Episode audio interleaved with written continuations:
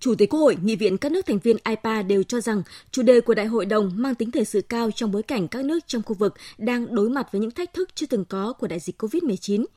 Nghị viện các nước thành viên IPA thể hiện tích cực hỗ trợ hoàn thiện khuôn khổ pháp lý, gỡ bỏ các rào cản, tạo điều kiện thực thi chính sách chuyển đổi số, góp phần hoàn thiện chính phủ điện tử, quốc hội điện tử, cung cấp dịch vụ công bằng, bình đẳng phù hợp với mức thu nhập của người dân, thúc đẩy phát triển kinh tế số. Trường đoàn đại biểu Campuchia khẳng định công nghệ số ngày càng đóng góp vai trò quan trọng trong việc thúc đẩy phục hồi kinh tế hậu COVID-19. Công nghệ số giúp thúc đẩy nền kinh tế số linh hoạt và có khả năng chống chịu hơn.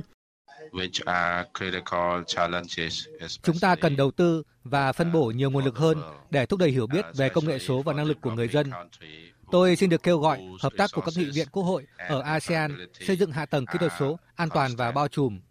bằng cách chia sẻ thông tin trên mạng và quy định về an ninh mạng, thúc đẩy hợp tác công tư, nâng cao năng lực số và nâng cao nhận thức về an ninh mạng, cũng như quản lý an ninh mạng cần được tăng cường.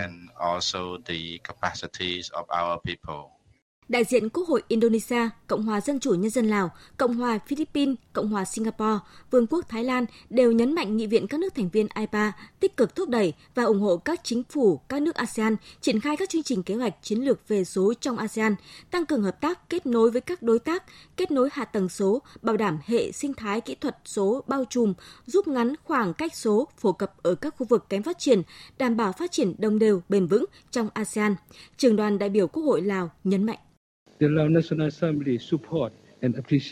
để có thể xây dựng cộng đồng ASEAN tự cường và sáng tạo, Chúng ta, các nghị viện thành viên của IPA phải tăng cường hơn nữa hợp tác trong khoa học và kỹ thuật, nghiên cứu và phát triển, tăng cường phối hợp giữa các nghị viện thành viên nhằm đảm bảo tiếp cận công bằng đến công nghệ số cho tất cả mọi người trong xã hội, thúc đẩy sự công tư trong lĩnh vực này. Căn bản phải khuyến khích các nghị viên thành viên của IPA triển khai kế hoạch tổng thể số ASEAN năm 2025 và tích hợp vào các chiến lược pháp luật của từng quốc gia.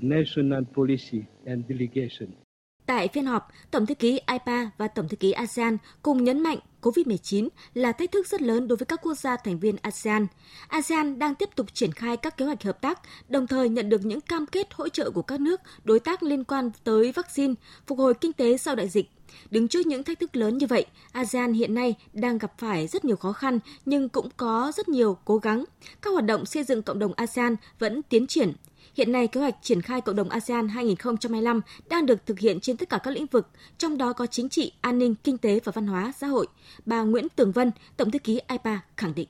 Your Excellencies, ladies and gentlemen. Ban thư ký IPA cam kết là nơi trung tâm trao đổi và thông tin giữa các quốc hội thành viên, mong muốn khuyến khích sự hiểu biết, hợp tác, quan hệ chặt chẽ giữa các nghị viện thành viên cũng như các nghị viện quan sát viên và các đối tác khác.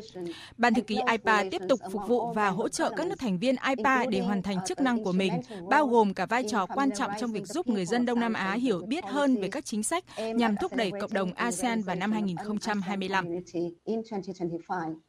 Cũng tại phiên họp chiều nay, phát biểu của trường đoàn các nghị viện quan sát viên nhấn mạnh việc không nên theo đuổi khả năng tăng trưởng kinh tế nhanh chóng mà bỏ qua tính bao trùm, sự an toàn và bền vững, khẳng định sẵn sàng làm việc với các nghị sĩ IPA về phát triển kinh tế số, khoa học, công nghệ và đổi mới để các nước ASEAN phục hồi và phát triển bền vững.